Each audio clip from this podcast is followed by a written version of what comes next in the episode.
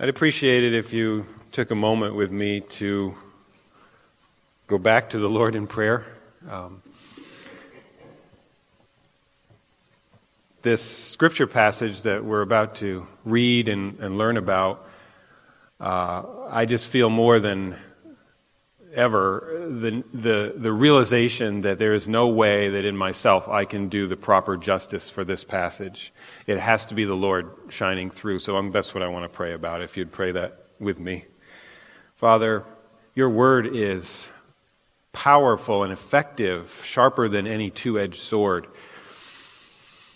I pray that as we go about this really divine exercise the next few minutes where we look at your word and I pray that however you want to do it, in whatever way you will be most glorified, that you will speak to all of us through your word. Use me as you will in that process. Change us according to however you would want to change us, that we might become more like your Son, the Lord Jesus Christ. In his name we pray. Amen. Last few years, my older children have been going through the driver's education program. Um, and if you've had children go through that, you know all that wonderful road taking them through that. Uh, in fact, even now, Ethan is uh, in that period of time where he's completed the class, but he needs to accumulate 60 hours of practice driving, and he's doing that. Um, I found out something kind of strange a few years ago. I think when, when our oldest son, Ben, was doing driver's ed. Uh, ben said that, you know, they, they didn't take us out on an interstate, Dad. And I said, you know, during the class, they didn't take him out. And I said, well, why not? And Ben said, well, the instructor said that there are no interstates in Stanley County, and that's where we live. And I guess it's limited to that. So, guess who gets to introduce my young people to driving on an interstate? Yes, that's me. Um, and you know, the key to driving on an interstate, I assume most of you drive on interstates, probably not all of you. But the key, is it not, when you're learning to do that, especially, and any time thereafter, is learning how to ease into the flow of traffic on the interstate, right? That's really the key. Getting off is fairly simple, but getting on is the key. And it's as we get into that flow of traffic that we're then enabled to move along at a rapid rate and get where we want to go. Over the last several weeks, um, we have been as a church exploring really coming before the Lord from the book of Acts, a period of time of prayerful, I would say, meditation, learning uh, from the book of Acts, as Matt has been preaching on that. Our, our adult Sunday school, our Sunday school, I should say, as a whole, has been going over the book of Acts. And we've been asking the question what does it mean, Lord, for us to be the church? What does it mean for Doolin's Grove or for any local church to be the church in 2018? And of course, the place to look at is the Word of God for that. Essentially, what we're trying to do is get ourselves into God's interstate highway and get ourselves into His flow of where He is going. You know, it's one thing, you, you could be a driver and you could drive around and never go on an interstate. I won't ask you if that's you. I, I know some people that prefer not to do that. You can, you can drive and never get on that interstate, and you, can, you could even drive right up to the interstate and say, "You're not today. And then go on the back roads and never have that experience of actually getting in a very quick way to another destination. Um, so there's always the option of sort of bailing out. I don't think we want to do that as a church, do we? We want to get on God's interstate. And, and we have to learn how. And I'm not, tell you, I'm not here to tell you all how to do that. That's God's job to tell us how to do that. But as, we, as I was thinking and praying about the message this morning, I wanted to be able to share with you uh, in a, in a wider perspective, which I think will help us as we go back and look at the book of Acts and the specific things that God teaches us about being the church in the book of Acts. I wanted to share a wider perspective of God's purpose in the world. And you will see then, not today, but in the coming weeks, how the book of Acts fits exactly in with God's wider purpose. And to do that, the text we're going to look at today is Psalm 67. This is an amazing passage of Scripture. I'd like you to uh, follow along as I read it. I think, yep, there it is, up there. Psalm 67. May God be gracious to us and bless us and make his face shine upon us, that your way may be known on earth, your saving power among all nations. Let the peoples praise you, O God. Let all the peoples praise you. Let the nations be glad and sing for joy. For you judge the peoples with equity and guide the nations upon earth. Let the peoples praise you, O God. Let all the peoples praise you. The earth has yielded its increase. God, our God, shall bless us. God shall bless us. Let all the ends of the earth fear him.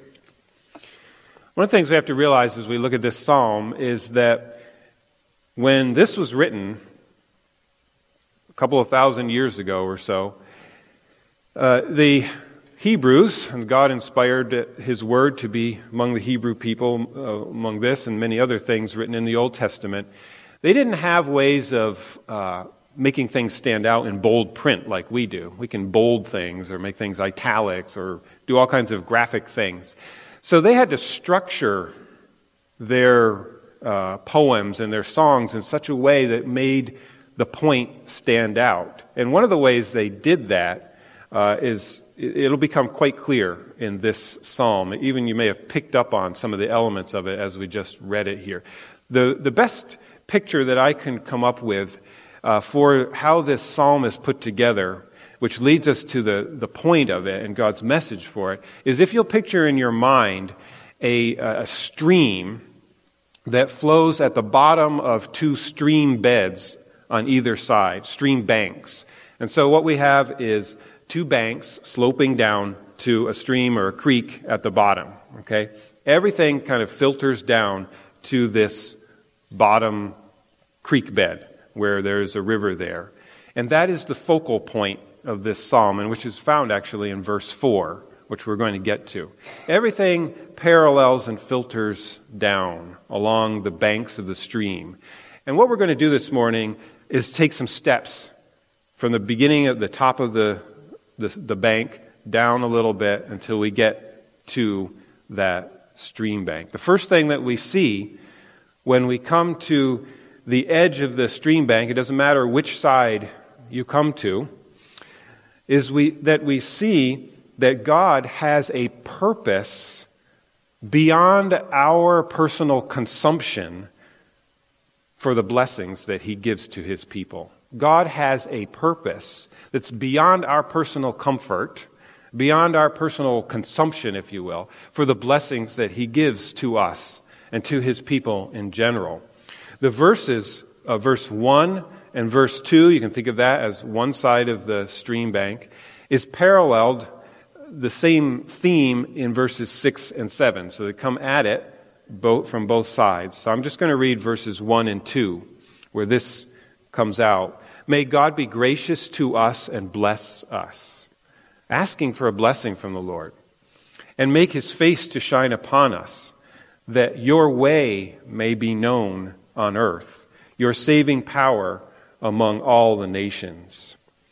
God has a purpose for the blessings that you and I receive, and it's beyond that purpose is not just our own comfort and our own convenience. Too often we stay there. This, this verse, especially verse 1, is drawn from a place earlier in the Old Testament.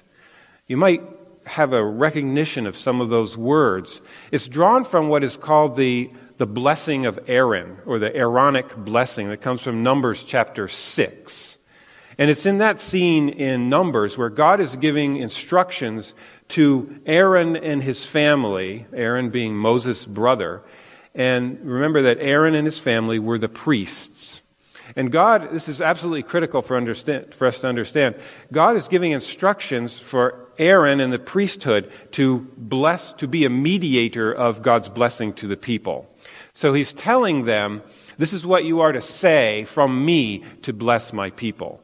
Aaron and his family, the priesthood, was to mediate, to be the sounding board of that blessing to the people. And this is what it says in Numbers chapter 6, verses 22 to 27.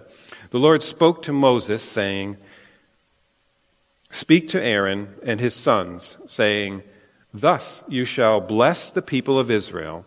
You shall say to them, The Lord bless you and keep you. The Lord make his face to shine upon you and be gracious to you. The Lord lift up his countenance upon you and be gracious to you. Excuse me, and give you peace. So shall they put my name upon the people of Israel, and I will bless them. Very significant. The mediators of the blessing of God. In the New Testament, it says that we, the church, are a royal priesthood. Guess what? Our job is. We are mediators of the blessing of God to the world around us.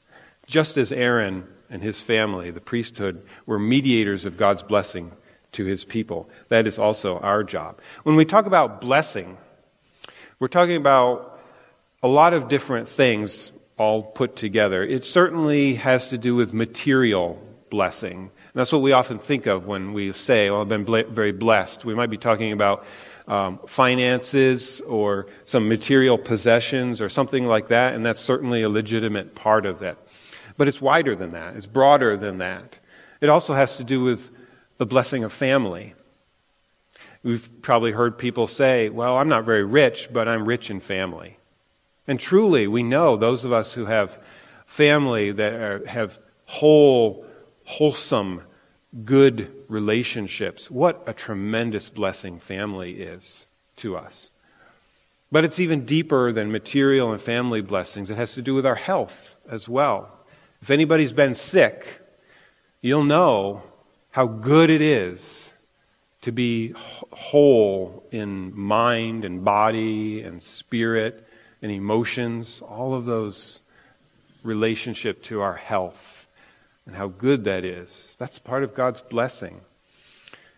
But we would be missing the core of it if we didn't talk about the spiritual blessings that we have in Christ Jesus, which bind everything uh, together and I could literally be here for the rest of the day talking about the blessings that we have in the Lord Jesus Christ. But He is the one that has made it possible for sinners like you and I to be uh, made whole, to be forgiven, to be in the presence of God for e- and have eternal life, all through the grace and the blessing that we have in the Lord Jesus Christ. They are, those blessings are overflowing.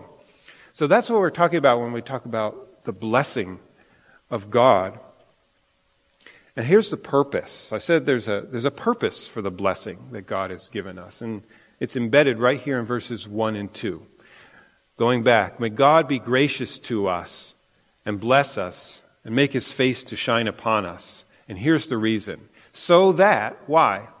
So that we can sit back and just soak it all in? Nope. That your way may be known on earth your saving power among all nations. You've heard it said before, and it's kind of a cliche, but it's right to the point. We are blessed to be a blessing. That's the point here. The purpose of God's blessing on His people and all the blessings that are a part of knowing Christ, the purpose of that is so that the peoples of the world the nations, all the nations of the world, would come to know God's saving power and experience that life in Christ that you and I have experienced. That's the purpose that He gives for our blessing. It's to overflow and to pass it on to others. Interesting in this passage, if you'll, as you're reading through it, you'll see the nations mentioned several times, the peoples of the earth, that kind of language, over and over and over again in this Psalm 67. There's actually three different Hebrew words in this, in this uh, psalm that refer to almost the same thing the nations, the peoples. And it's just, just altogether uh, a way of emphasizing that this is the purpose of the blessing that God, ha- God has, that it would be extended and overflowing to all the peoples of the world. This blessing, to be a blessing, goes all the way back to a, a guy that I think you've heard about, a guy named Abraham. In Genesis chapter 12, God appears to him. His name was Abram at that time. And God gives him a, a tremendous promise. And in Genesis chapter 12, 1 to 3, this is what we read. Now the Lord said to Abram, Go from your country and your kindred and your father's house to the land that I will show you. And I will make of you a great nation. And I will bless you and make your name great so that you will be a blessing. I will bless those who bless you, and him who dishonors you I will curse. And in you all the families of the earth shall be blessed. That is an awesome, amazing promise. Notice first, Abraham didn't ask for this. God just came to him and said, This is what I'm going to do through you. Blows him away with this promise. You will be a blessing. You, I will bless you so that you will be a blessing and in you all the families of the earth shall be blessed. Not, well, I'm really hoping, Abraham, that through you, maybe my blessing can kind of percolate out, spill out to others. No, God says, in you all the families of the earth shall be blessed. It will happen. I'm going to see that it happens through you. That's the kind of God that we serve. Abram, you know what his name, Abram, means? Exalted father. And then later in Abraham, Abram's life, God comes to Abram and he says, I'm going to change your name. I'm going to make you not Abram anymore, I'm going to make you Abraham, Abraham. Which no, it doesn't mean exalted father, it means father of a multitude.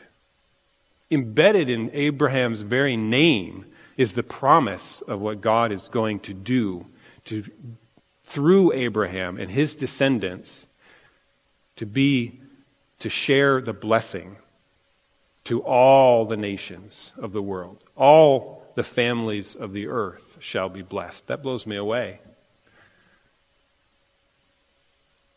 It may be that that's enough of a message for you this morning that the blessing that God has given you in Christ isn't for your personal consumption alone, it's to be passed on to your neighbor and to the nations of the earth. That may be enough, but that's not where the psalm stops. It keeps going. We just reach the edge of the bank and start just taking the first step down toward the river. What we find as we edge down the stream bank one step further is that there's a purpose for all the nations and the families of the earth coming to know the saving power of God and his salvation. There's a purpose beyond that, beyond just their salvation. I mean, that's awesome enough, but there's even a deeper purpose beyond that. And that's what we find going back to Psalm 67 in verses 3 and 5. And you'll notice in your Bible that verse 3 and 5, again coming down the banks toward that river, the, those two verses, 3 and 5, are the exact word for word, paralleled there. And this is what they say Let the peoples praise you, O God. Let all the peoples praise you. Let the peoples praise you. Let all the peoples praise you. What are we talking about here, praising? We're talking about worship. The goal behind the people's coming to know the saving power of God in Christ is that they will worship Him and glorify His name. Missions, therefore, is really all about worship. You say, what? Missions isn't about worship. Worship what, we do here, and we go out there and we do missions. No, missions is vitally linked to worship. Uh, Pastor John Piper helps us here. And he says, this excellent quote. He says, Missions exists because worship does not. Think about that. Missions exists because worship does not. There are 42% of the world's people groups are not worshiping Christ Jesus our Lord. Missions exists because worship does not. Missions is simply the means to the end that all the families of the earth will worship God and come to glorify his name. That's his plan, that's his flow, that's his purpose for all created order. The glory of God is the purpose behind the blessing that comes to all in knowing Christ Jesus. It is to bring glory back onto God's name and honor for Him. In fact, I'm going to just throw this boulder right out at you. The glory of God is the unifying theme of all the scriptures. Okay, chew on that for a while. The glory of God is the unifying theme of the entire Bible. I could, show, I could literally share with you hundreds and hundreds of scriptures that would back me up in that. But I'm going to, I've selected just three to go through and, and show you a sampling of what I'm talking about. First comes from the book of Numbers.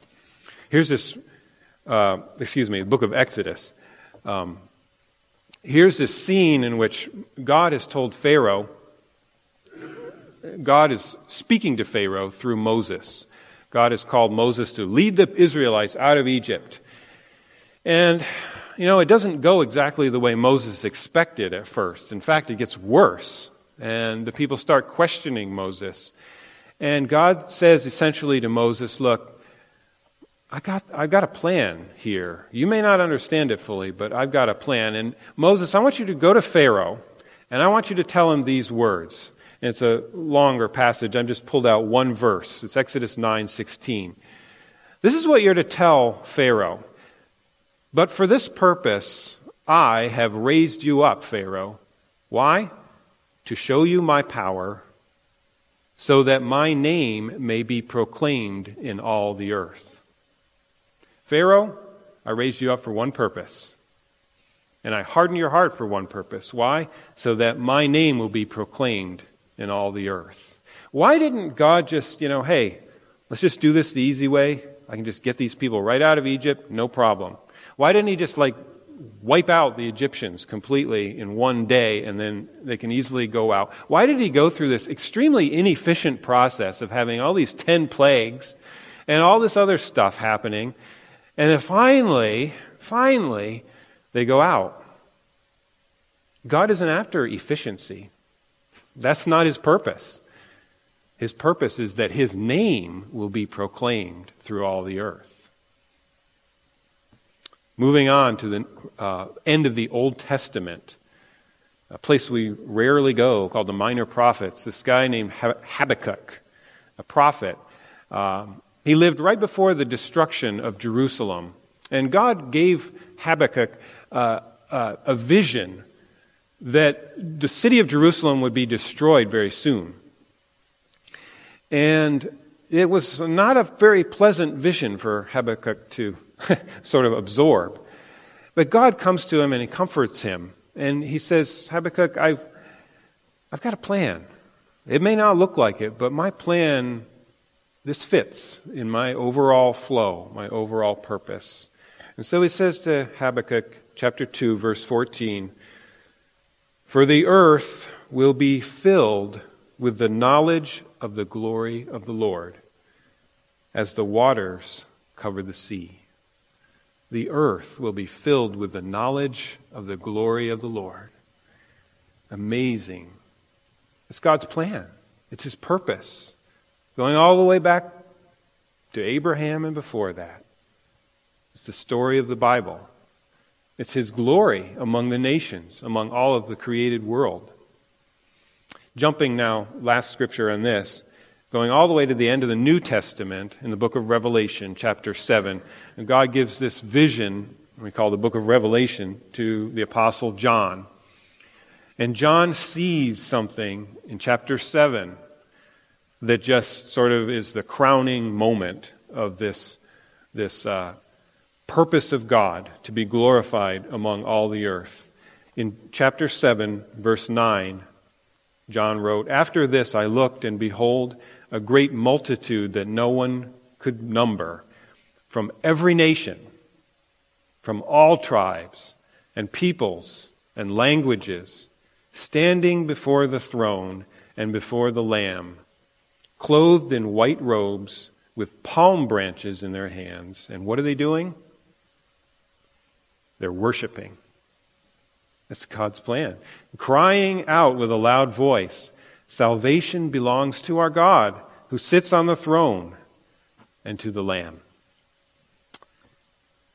The one thing I love about this, well, more than one thing, but one of the things that I love the most is this is not wishful thinking on God's part. This is going to happen.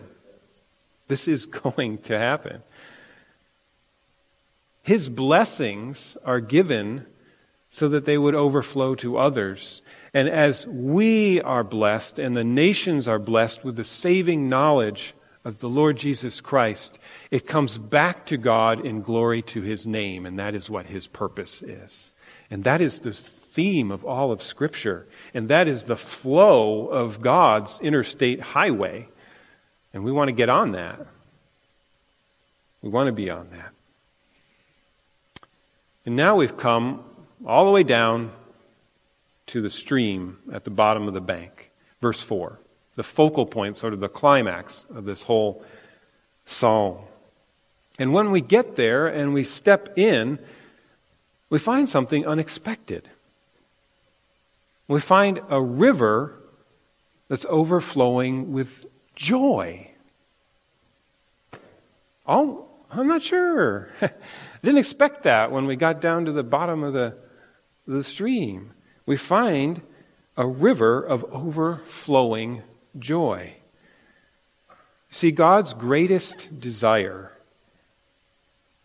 is to fill us to overflowing with the joy of knowing Him in Christ Jesus. Because in doing that, God is magnified and glorified more than in anything else. That's a mouthful. But God's greatest desire is to fill us with an overflowing joy in His presence. Because when He does that, He is magnified and He is glorified more than at any other time. This verse, let me read it, verse 4. Let the nations be glad and sing for joy. Let the nations be glad and sing for joy. For you judge the peoples with equity and guide the nations upon earth. This is a description of what it means to live under the rule or the reign of God. This is essentially what it means to live and be a part of the kingdom of God the righteous rule and reign of God. Do you know what Jesus' first recorded sermon was? We find that in probably the first recorded sermon in the book of Mark, chapter 1. Jesus sort of bursts on the scene, and you know what his message is? He says, The time is fulfilled. What time? What's, what's being fulfilled? Psalm 67 is going to be fulfilled right now. The whole Old Testament is coming to fulfillment right now. The time is fulfilled. The kingdom of God is at hand. I'm bringing it. I'm here. I've inaugurated it here and now. Repent, therefore, and believe the gospel. That's Jesus' message. Everything that the scripture's been pointing to, he says, I'm bringing it right now. The righteous rule and the reign of, of God. And we live in the kingdom of God if you live by faith in the Lord Jesus Christ. This verse, chapter 4, back to Psalm 67, gives us a picture of the reign of Christ and a perfect blending in a perfect harmony of the, the strength of God's righteous judgment. In other words, fairness and righteousness for all people. That's what brings, as it says there, uh, for you judge the peoples with equity. Blending that perfectly with the tender love of the Good Shepherd who guides us. And so he says, and you guide the nations upon the earth. That's what God's reign is all about. The perfect blending of those two things encap- encapsulated in this verse 4. So let the nations be glad and sing for joy. Joy. When's the last time you sung for joy? I hope it was just a few minutes ago. But I know for some of us it's probably been a long time. God wants us to sing for joy. What, let's get a grasp on what this joy thing is all about, okay? Joy is something much deeper than being super happy that your dad brought pizza home for supper, okay? Now, there's nothing wrong with that, is being happy for, you know, what happened. But joy goes much deeper than circumstantial happiness. Joy is deep seated, it's eternal, it's steady, it's founded in who God is. In fact, I take it a step further. True joy, the very deepest joy possible, is worship. Get that? The very deepest joy that is possible for you and me is the worship of God when we find our deepest satisfaction in Him alone. And that becomes our greatest joy. Let the nations be glad and sing for joy when they find their satisfaction in God and in God alone. We were created to be worshipers. We know that. We were created to be worshipers. Again, John Piper helps us here. He says, Our greatest joy comes from becoming what God intends us to be worshipers. Worshippers.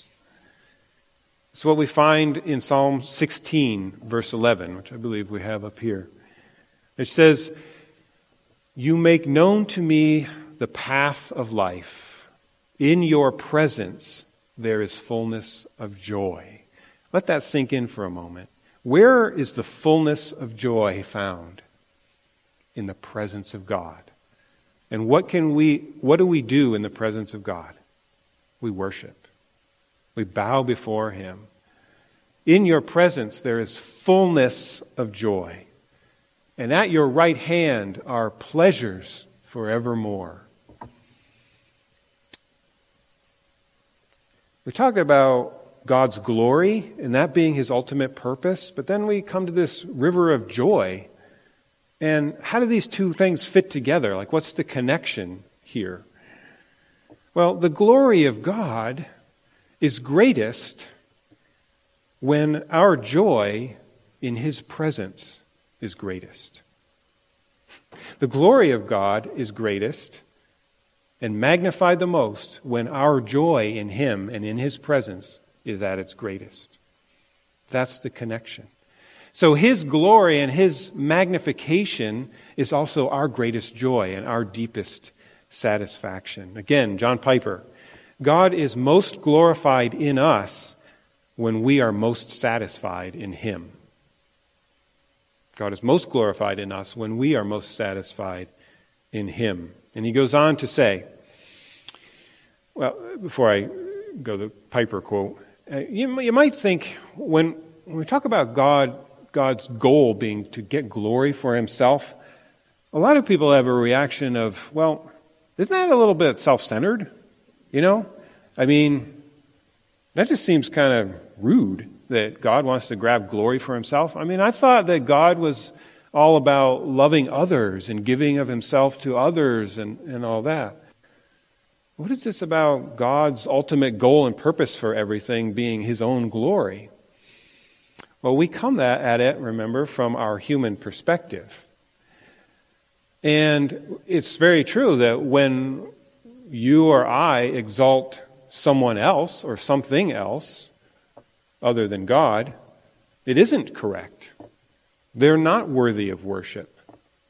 And therefore, it's wrong. But you see, God is the only living being in this entire universe who is worthy of worship. And so when, when we give him honor and glory, when he exalts himself by saving others and redeeming folks from all nations and tribes and receiving the glory back to himself, he's receiving what is fully due his name, what is fully due to him. He alone is worthy of that. So there's no, there's no self centeredness there. He is the perfect object for our honor and glory and magnification. It is due to no one else. John Piper says, when we exalt ourselves, or I could add anybody else, we are distracting people from what will bring true and lasting joy. But when God exalts himself, he distracts people, excuse me, he directs people to that true and lasting joy. That's the difference. There is a fundamental difference between God and anything or anyone else in the universe. He alone deserves the praise. So, the bottom line in all this God is most glorified when we find our deepest joy, our deepest satisfaction in Him. Our job is to be worshipers, and that that blessing would overflow to the nations. God's redemptive plan is to fill the earth with worshipers. Revelation chapter 7 shows us that that is going to happen. Just think about that. A people from every single people group in the world bowing before the throne of God and worshiping Him. It hasn't happened yet, but that's His plan and purpose. It started with Abraham, it progressed through Israel, and it's continuing through you, me, the church, and it will climax when Christ returns to receive the glory and honor that is due only to his name.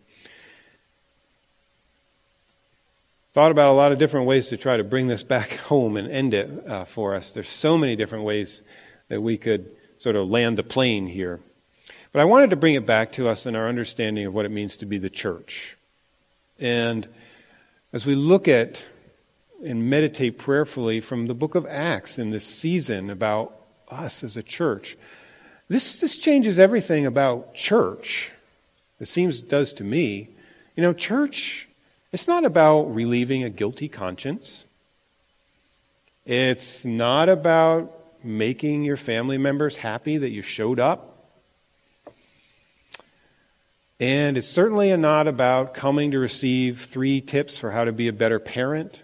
All those things can happen and maybe do happen at church. That's not what it's all about.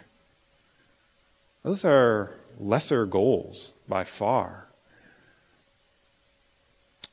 The goal of church is about being a true worshiper of God. It's about finding our deepest joy and satisfaction in the God who created us. It's about joining the flow of God's purpose for the world that we see in Psalm 67. And that purpose is to redeem a people with the blessings of Christ, a people from every people, every nation, from all over the world, as worshipers, thus bringing the greatest glory and honor back to God Himself. What an awesome God we have. He alone can do that. Let's, as a church, determine, if we don't do anything else from this, that we want to be a part of that. Amen? Let's pray. Father, help us. Uh, catch us up into your flow, into your purpose. Thank you for the Lord Jesus Christ. You have done more for us than we can ever fully grasp. Help us to give ourselves anew, individually, but also as a church, to you and to your purposes. In Jesus' name, amen.